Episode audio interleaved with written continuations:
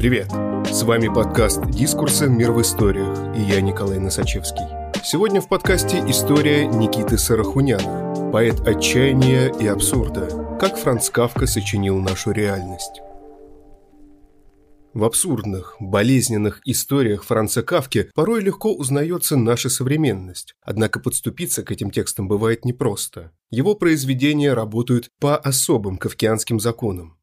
Никита Сарахунян рассказывает, как читать его сложные, насыщенные тревожными образами тексты, что писали о нем современники, и на какой философской и исторической почве возникли гнетущие, депрессивные произведения писателя. Взгляды исследователей относительно творчества Кавки во многом не сходятся, и для этого есть причины. Единственно верного толкования своих трудов писатель не оставил. Его произведения можно трактовать и с теологической, и с политической, и с экзистенциальной, и с мистической точек зрения. Они как мозаика, при взгляде на которую с разных углов можно получить разные изображения. Еще Герман Гессе считал, что содержание произведений Кавки не однозначно религиозное, метафизическое или моральное. Они скорее представляют собой поэтические высказывания, и их скрупулезные интерпретаторы играют в интеллектуальную игру, далекую от искусства. Кавку не стоит разгадывать, но стоит разглядывать. Тот, кто пытается расшифровать тексты Франца, обречен на провал. Мы же можем понять предпосылки и причины, которые послужили формированию его писательской проблематики. Поколение без почвы под ногами. Франц Кавка очень, в кавычках, неуверенный писатель. Его тексты полнятся словами «возможно», «кажется», «казалось бы». Одно утверждение ставит под сомнение другое, создавая неустойчивые нагромождения слов. Герои борются с окружающей их враждебной действительностью, пытаясь понять ее, обставить понятными категориями, но непременно терпят поражение. И причина этой неуверенности кроется далеко за пределами личности самого Франца. Он лишь выразил конфликт человека того времени с миром. Благодаря Кавке ясной стала неясность человеческого существования, писал Марк Брод, близкий друг Франца. Пик писательской деятельности Кавки пришелся на эпоху модернизма, зародившегося на исходе XIX века. Человечество стояло на грани социального, культурного и политического кризиса. Приближалась Первая мировая война. Все больше распространялось мрачное, декадентское умонастроение. Религия и наука перестали быть гарантами ответов на важные экзистенциальные вопросы. Популярными стали идеи Шопенгауэра и Ницше, которые ставили под сомнение возможность объяснить мир с религиозной точки зрения. Ученые посвящали целые трактаты тому, как необуздана и непонятна окружающая реальность. Все это не способствовало лучшему пониманию мира. Звучало все больше вопросов, ответы на которые лишь предстояло найти. Безрадостное мироощущение эпохи модернизма с его потерянностью и обреченностью во многом вторило тем проблемам, которые поставил перед собой датский философ-экзистенциалист Сёрен Кьергегор в XIX веке, оказавший сильное влияние на Франца. Он писал о неспособности человека осознать собственное существование и о необходимости обращения к Христу ради спасения. В творчестве Кавки такая разрозненная картина мира, ко всему прочему, оборачивается в абсурдистскую форму. Литературу больше не отражает действительность реалистически, поэтому писатель становится необъективной призмой, через которую мы видим мир, а причинно-следственные связи перестают работать привычным образом. Читатель, привыкший к логическому обоснованию происходящего в книге, оказывается не готов к кукольному театру, в котором относительно все – пространство и время изменчиво. Действия героев едва ли поддаются хоть какому-то объяснению, и полностью доверять им нельзя. Так землемер К на протяжении всего романа «Замок», пытающийся доказать, что он действительно землемер и прибыл в деревню из абстрактного далека по просьбе замка, возможно, вводит в заблуждение всех, в том числе и читателя. В тексте нет ни единого доказательства его слов. В текстах Кавки оживает тяга к притчивости. Позднее такую разновидность символистской притчи филологи назовут параболой. Парабола тяготеет к символам и иносказательности, которые читатель принимает как данность. Почему в новелле «Превращение» Грегор Замза проснулся в своей постели жуком?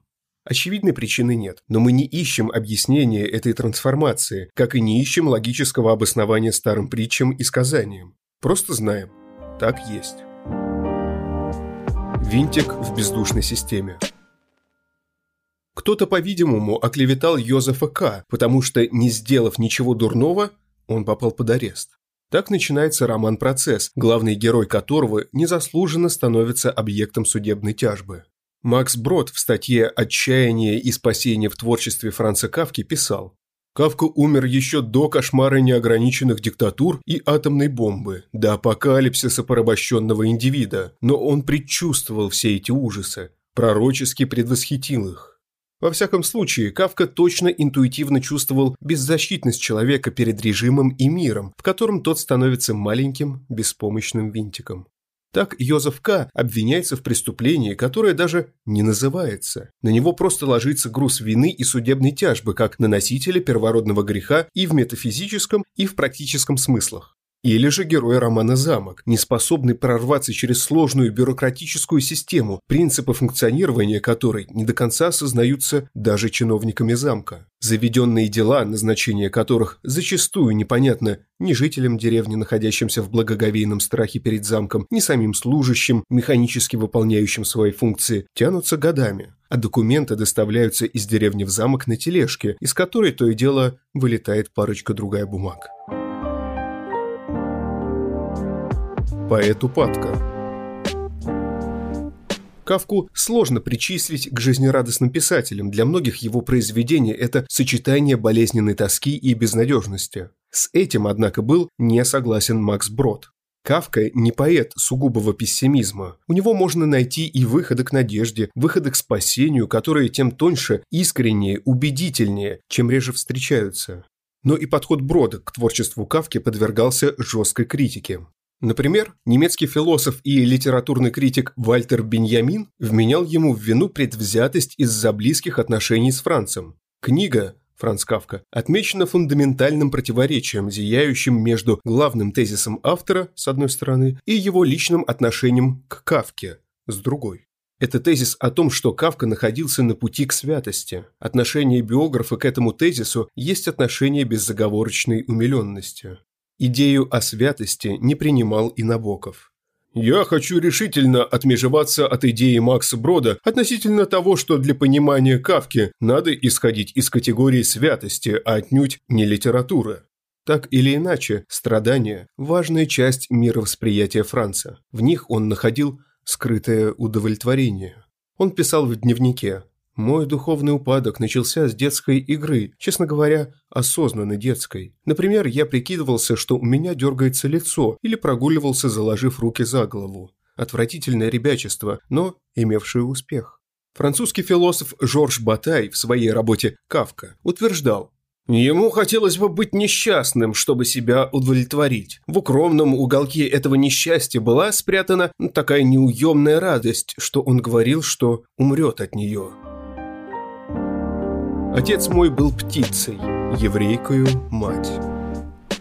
Корни такого мироощущения во многом уходят в детство, а именно в отношения с отцом. Франц родился в 1883 году в Праге, которая на тот момент принадлежала Австро-Венгрии. Рос будущий писатель в районе Йозефов, неблагополучном квартале, населенном еврейской диаспорой. Мать Франца была дочерью пивовара, а отец, подаривший сыну фамилию, образованную от чешского «кавка», что переводится как «галка», торговцем. Отношения с родителями у Кавки были сложными. Отец не признавал в нем писателя, игнорировал творчество сына и требовал от него более практического взгляда на мир.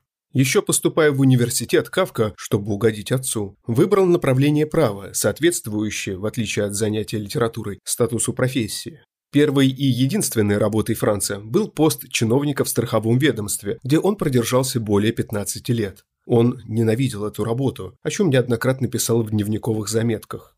Холодные отношения с родителем угнетали Франца до конца жизни, даже когда он стал жить обособленно. Осенью 1919 года, находясь в Железине, Богемия, в письме отцу Кавка писал «Ты недавно спросил меня, почему я говорю, что боюсь тебя. Ну, как обычно, я ничего не смог тебе ответить, отчасти именно из-за страха перед тобой, отчасти потому, что для объяснения этого страха требуется слишком много подробностей, которые трудно было бы привести в разговоре. Во всех написанных мною книгах речь шла о тебе. Я проливал там слезы, которые не смог выплакать у тебя на груди.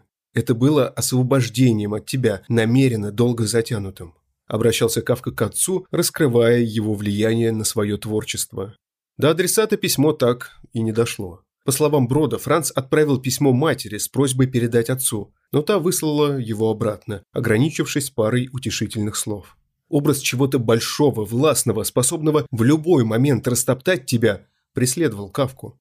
Спустя годы я все еще страдал от мучительного представления, как огромный мужчина, мой отец, высшая инстанция, почти без всякой причины, ночью может подойти ко мне, вытащить из постели и вынести на балкон. Вот значит, каким ничтожеством я был для него. Описывал Кавка ужас, испытанный в юности. Через все творчество Кавки протянулся нитью след детской травмы. Все в том же превращении в одной из сцен. Отец семейства в порыве ярости швыряет в сына жука яблоками, загоняя того в комнату. Одно из них застревает под панцирем и приносит Грегору страдания и боль так же, как старая травма приносила страдания самому Францу. Ребенок в мире взрослых. Отношения с отцом – это миниатюрная картина отношений писателя с обществом. Закрытый, мыслящий образами Франц был не способен жить в обществе материалистов и практиков. В характере Кавки странно то, что он, в общем-то, хотел, чтобы отец понял его и примирился с детскостью его чтения, а позже с занятиями литературой, чтобы ее не выбрасывали за пределы общества взрослых. Считал Жорж Батай. В деятельном мире, ориентированном на постановку и достижение цели, нет места ребячеству, свойственному настоящему писателю. А кроме литературы Кавка ничего не мог, да и не хотел. Нет у меня наклонности к литературе. Я просто из литературы состою. Я не что иное, как литература, и ничем иным быть не в состоянии. Писал он в одном из писем своей первой супруги Фелиции Бауэр. Кавка до конца дней страдал от противоречий, в мире литературы он признан не был, будучи известным в крайне узких кругах, а во взрослом, в кавычках, по меркам отца мире, жить попросту не мог. Противоречие это особенно явно отразилось в рассказе «Голодарь». Голодание по Кавке Рассказ «Голодарь» или «Голодающий человек» вошел в одноименный сборник, который содержал четыре рассказа и был напечатан в 1924 году, посмертно. Правки в его верстку Франц вносил уже находясь в больнице, будучи больным туберкулезом гортани. Рассказ вошел в список произведений, которые Кавка пожелал сохранить. Остальные рукописи, часть из которых была доставлена Максу Броду, а часть Дори Диамант, последней возлюбленной, Франц завещал сжечь. Дора с задачей справилась, а вот Брод воле усопшего не последовал, вследствие чего сегодня на полках магазинов можно найти и замок, и процесс, и Америку, и множество рассказов, также подлежащих преданию огню.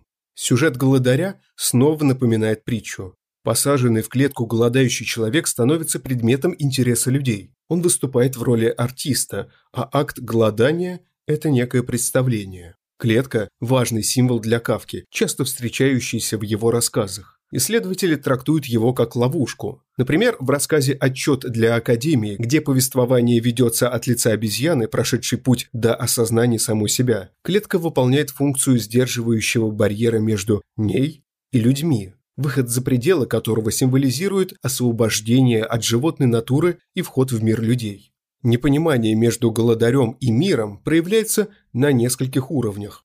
Уже то, что дежурные у клетки допускают, что по ночам голодарь тайком принимает пищу, расстраивает его. Случалось, что ночной караул нес службу нерадиво. Караульщики нарочно устраивались в дальнем углу зала и резались в карты, с ясным намерением позволить голодарю немного подкрепиться. Они не сомневались в том, что где-нибудь в тайнике у него припасена еда. Никто не причинял голодарю таких мук, как эти снисходительные сторожа. Они приводили его в уныние, и голодовка превращалась для него в сущую пытку. Однажды интерес к голодарю падает. Тогда он перемещается в цирк, собирает там последние крохи внимания, пока про него не забывает вовсе. Несмотря на то, что зрителей больше нет, а искусство голодания давно вышло из моды, голодарь не покидает клетки. Другую жизнь и другую роль он не может принять. Однажды шталмейстер задается вопросом, почему клетка пустует и стоит без дела. Тогда он проверяет ее и обнаруживает совершенно истощившегося голодаря, в котором еле теплится жизнь. «Ты все еще голодаешь?» – спросил шталмейстер. «Когда же ты, наконец, перестанешь голодать?» Да простят мне все», – прошептал голодарь, и только шталмейстер, приложивший ухо к клетке, расслышал эти слова. «Конечно», – ответил шталмейстер и постукал себя пальцем по лбу, чтобы дать понять служителям, до какого состояния дошел голодарь. «Мы тебя прощаем». Мне всегда хотелось, чтобы все восхищались моим умением голодать, сказал маэстро. Что ж, мы восхищаемся, с готовностью согласился шталмейстер. Но вы не должны этим восхищаться, произнес голодарь. Ну тогда мы не будем. Хотя почему бы нам не восхищаться? Потому что я должен голодать, я не могу иначе. «Скажи, пожалуйста», – заявил шталмейстер, – «почему же это ты иначе не можешь?» «Потому что я...» Голодарь приподнял высохшую голову и вытянул губы, словно для поцелуя, прошептал шталмейстеру в самое ухо, чтобы тот ничего не упустил. «Потому что я никогда не найду пищу, которая пришлась бы мне по вкусу. Если бы я нашел такую пищу, поверь, я бы не стал чиниться и наелся бы до отвала, как ты, как все другие. Смерть становится избавлением для голодаря, а мир, лишившись одной отмершей частички, продолжает жить дальше, не заметив ее исчезновения. Из клетки выметают ненужную теперь солому и запускают туда молодую и сильную пантеру, которая приковывает к себе внимание толпы. Возможно, что так Франц представлял уход из жизни, забытие и ненужность. Но творчеству Кавки была уготована совсем другая судьба. Нестареющий ровесник –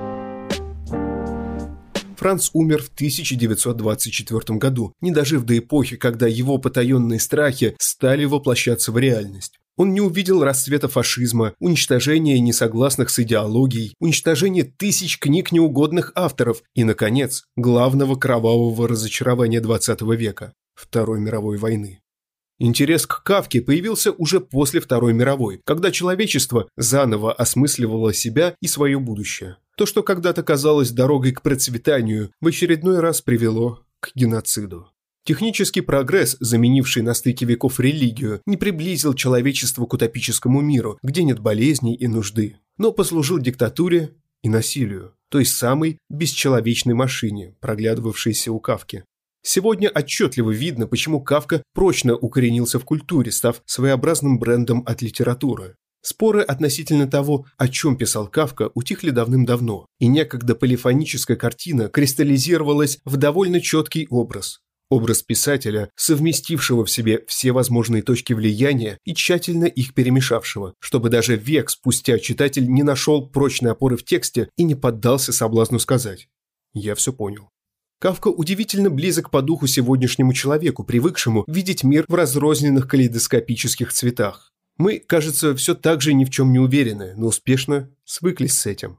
Недалекое прошлое уже не кажется незыблемым, и люди то и дело спорят о том, что совсем недавно считалось неоспоримым фактом. Настоящее давно не в состоянии собраться в сколь-нибудь упорядоченную систему, а о будущем и говорить не приходится. Мы скорее опасаемся его, нежели уверенно ждем благоприятного сценария. Сегодняшний мир часто абсурден в своей полифоничности и заставляет сомневаться буквально во всем. И Кавка, живший и писавший век назад, по-прежнему остается нашим нестареющим ровесником. Спасибо, что слушаете нас. Если вам нравится, что мы делаем, подписывайтесь на «Мир в историях». Нас можно найти на всех подкаст-площадках. Там же можно и оценить наш подкаст. И, конечно, присылайте свои истории нам на почту. Дискурс – некоммерческий журнал – Поддержать нас можно на нашем сайте. С вами был Николай Носачевский. До встречи через неделю.